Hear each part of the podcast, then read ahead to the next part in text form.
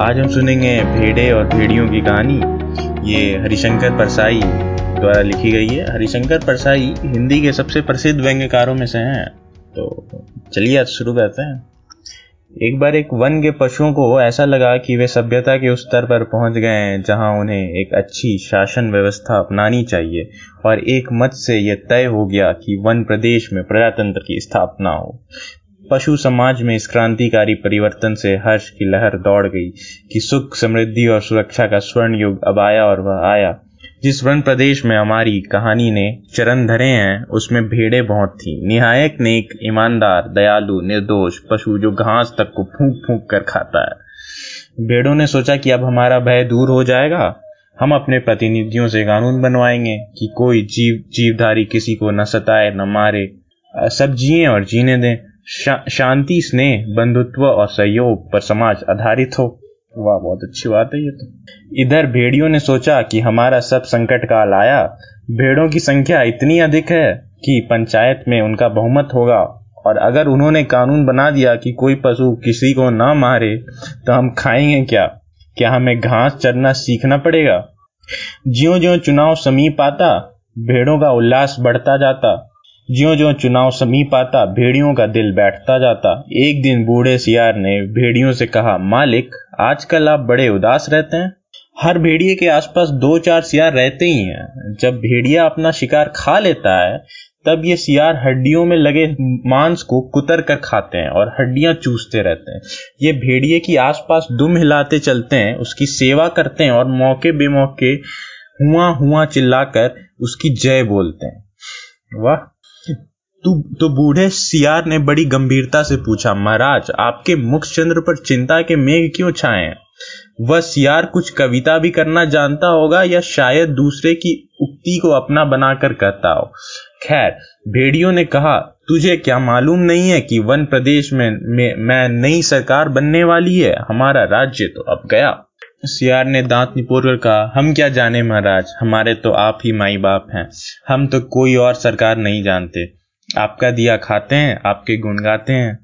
भेड़ियों ने कहा, मगर अब समय ऐसा आ रहा है कि सूखी हड्डियाँ भी चबाने को नहीं मिलेंगी। सियार सब जानता था, मगर जानकर भी ना जानने का नाटक करना ना आता तो शियार सियार शेर ना हो गया होता। आखिर भेड़ियों ने वन प्रदेश की पंचायत के चुनाव की बात बूढ़े सियार को समझाई और बड़े गिरे मन से कहा, चुनाव अब पास आता जा रहा है।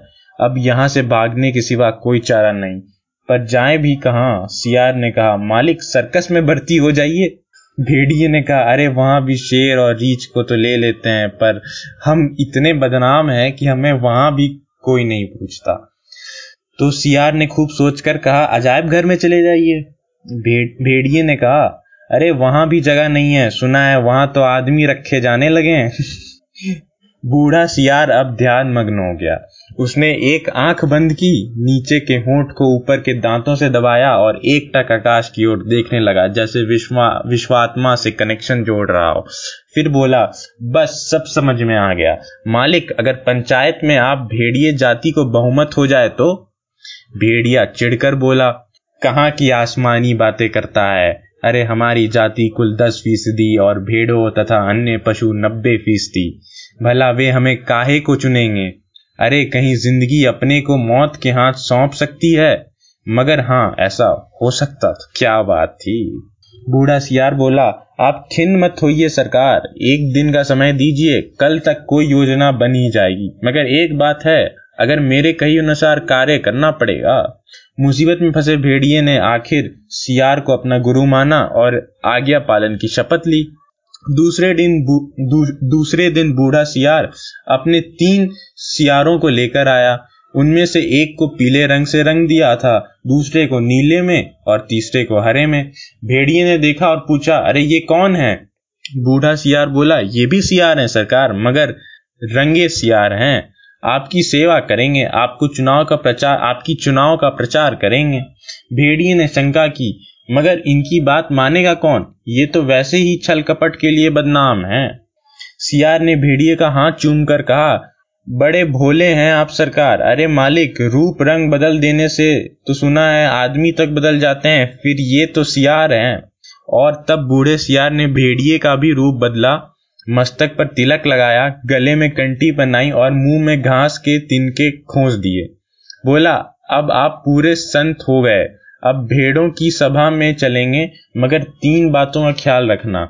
अपनी हिंसक आँखों को ऊपर मत उठाना, हमेशा ज़मीन की ओर देखना और कुछ बोलना मत। नहीं तो सब पोल खुल जाएगी और वहाँ बहुत सी भेड़ आएँगे। सुंदर सुंदर, मुलायम मुलायम तो कहीं किसी को तोड़ मत खाना। भेड़िए ने पूछा, लेकिन रंगे सियार क्या करेंगे? ये किस काम आएँगे? बूढ़ा सियार बोला, ये बड़े काम के हैं। आपका सारा प्रचार तो यही करेंगे। इन्हीं के बल पर आप चुनाव लड़ेंगे। यह पीला वाला सियार बड़ा विद्यवान है, विचारक है, कवि भी है और लेखक भी। यह नीला सियार नीला और पत्रकार है और यह हरा धर्म गुरु बस अब चलिए।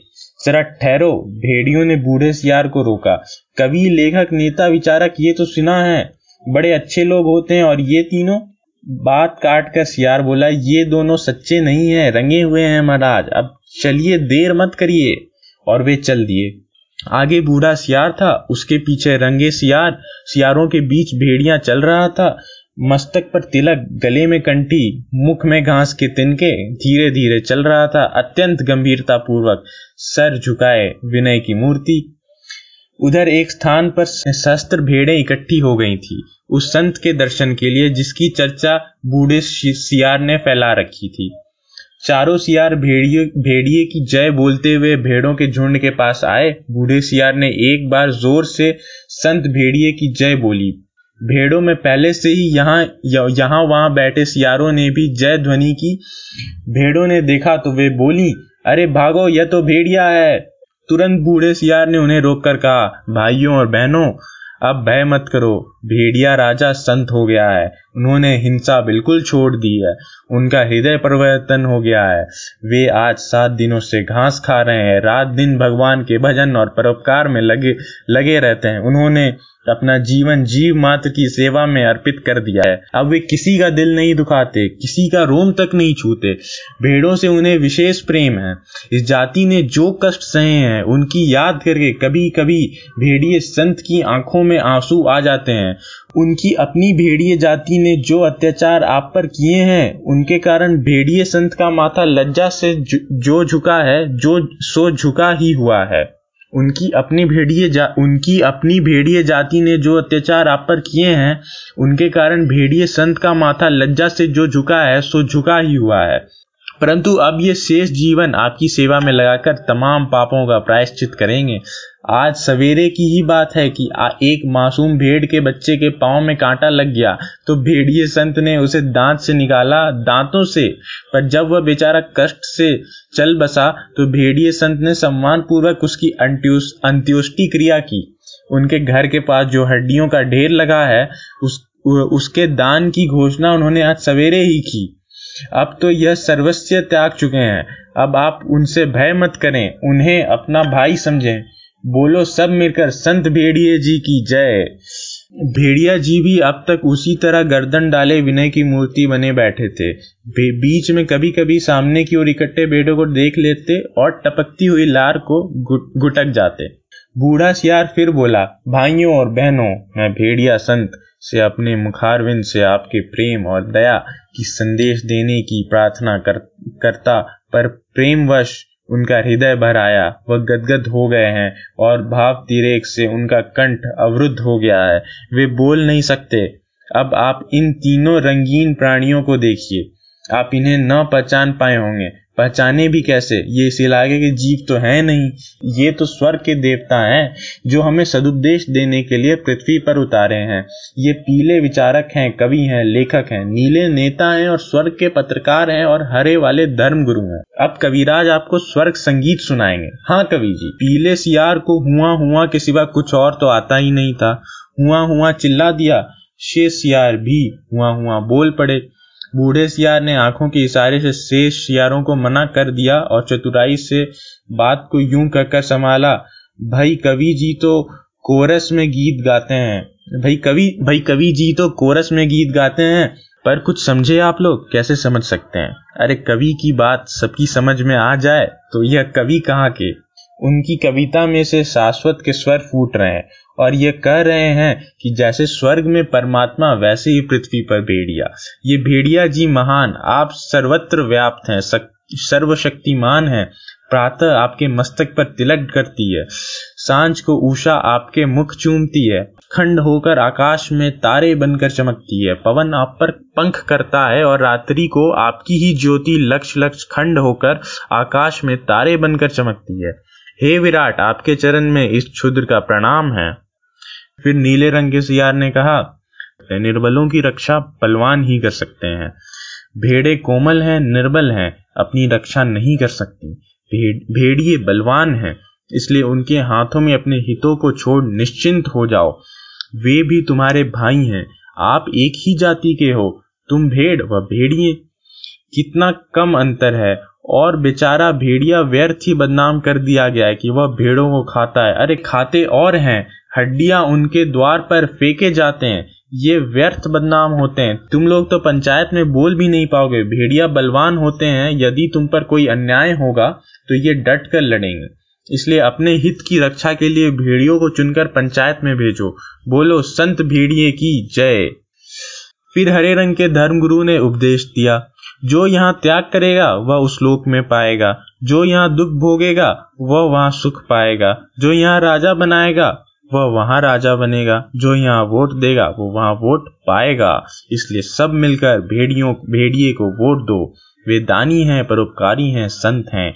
मैं उनको प्रणाम करता हूँ। यह एक भेड़िए की कथा नहीं है, सब भेड़ियों की कथा है। सब जगह इस प्रकार प्रचार हो गया और भेड़ों को विश्वास हो गया कि भेड़िए से बड़ा उनका कोई हित चिंतक और हित रक्षक नहीं है। और जब पंचायत का चुनाव हुआ तो भेड़ों ने अपने हित रक्षा के लिए भेड़िए भेड़िए को चुना और पंचायत में भेड़ों के हितों की रक्षा के लिए भेड़िए प्रतिनिधि बनकर गए। और पंचायत में भेड़ियों ने भेड़ों की भलाई के लिए पहला कानून यह बनाया हर भेड़िए को सवेरे नाश्ते के लिए भेड़ का एक मुलायम बच्चा दिया जाए। दोपहर के भोजन में एक पूरी भेड़ तथा शाम के स्वास्थ्य के ख्याल से कम खाना चाहिए, इसलिए आधी भेड़ दी जाए। तो कहानी यहीं पे समाप्त हुई मित्रों। कहानी काफ़ी पुरानी है, लेकिन आज के समय में भी कितनी रिलेटेबल है है ना? मुझे तो बहुत पसंद आई कहानी। तो बताइए आपको ये कहानी कैसी लगी? उम्मीद है आपको पसंद आई होगी। ऐसी और कहानियाँ लाता रहूँगा मैं। आप भी हमें बताएँ, अगर आपके पास कोई अच्छी कहानी हो, आप मुझे फॉलो कर सकते हैं। मेरी इंस्टा आईडी है हु कृष्णा सिंह। तो चलता हूँ मैं। अपना ख्याल रखें सेफ़ रहें। जय हिंद दोस्तों।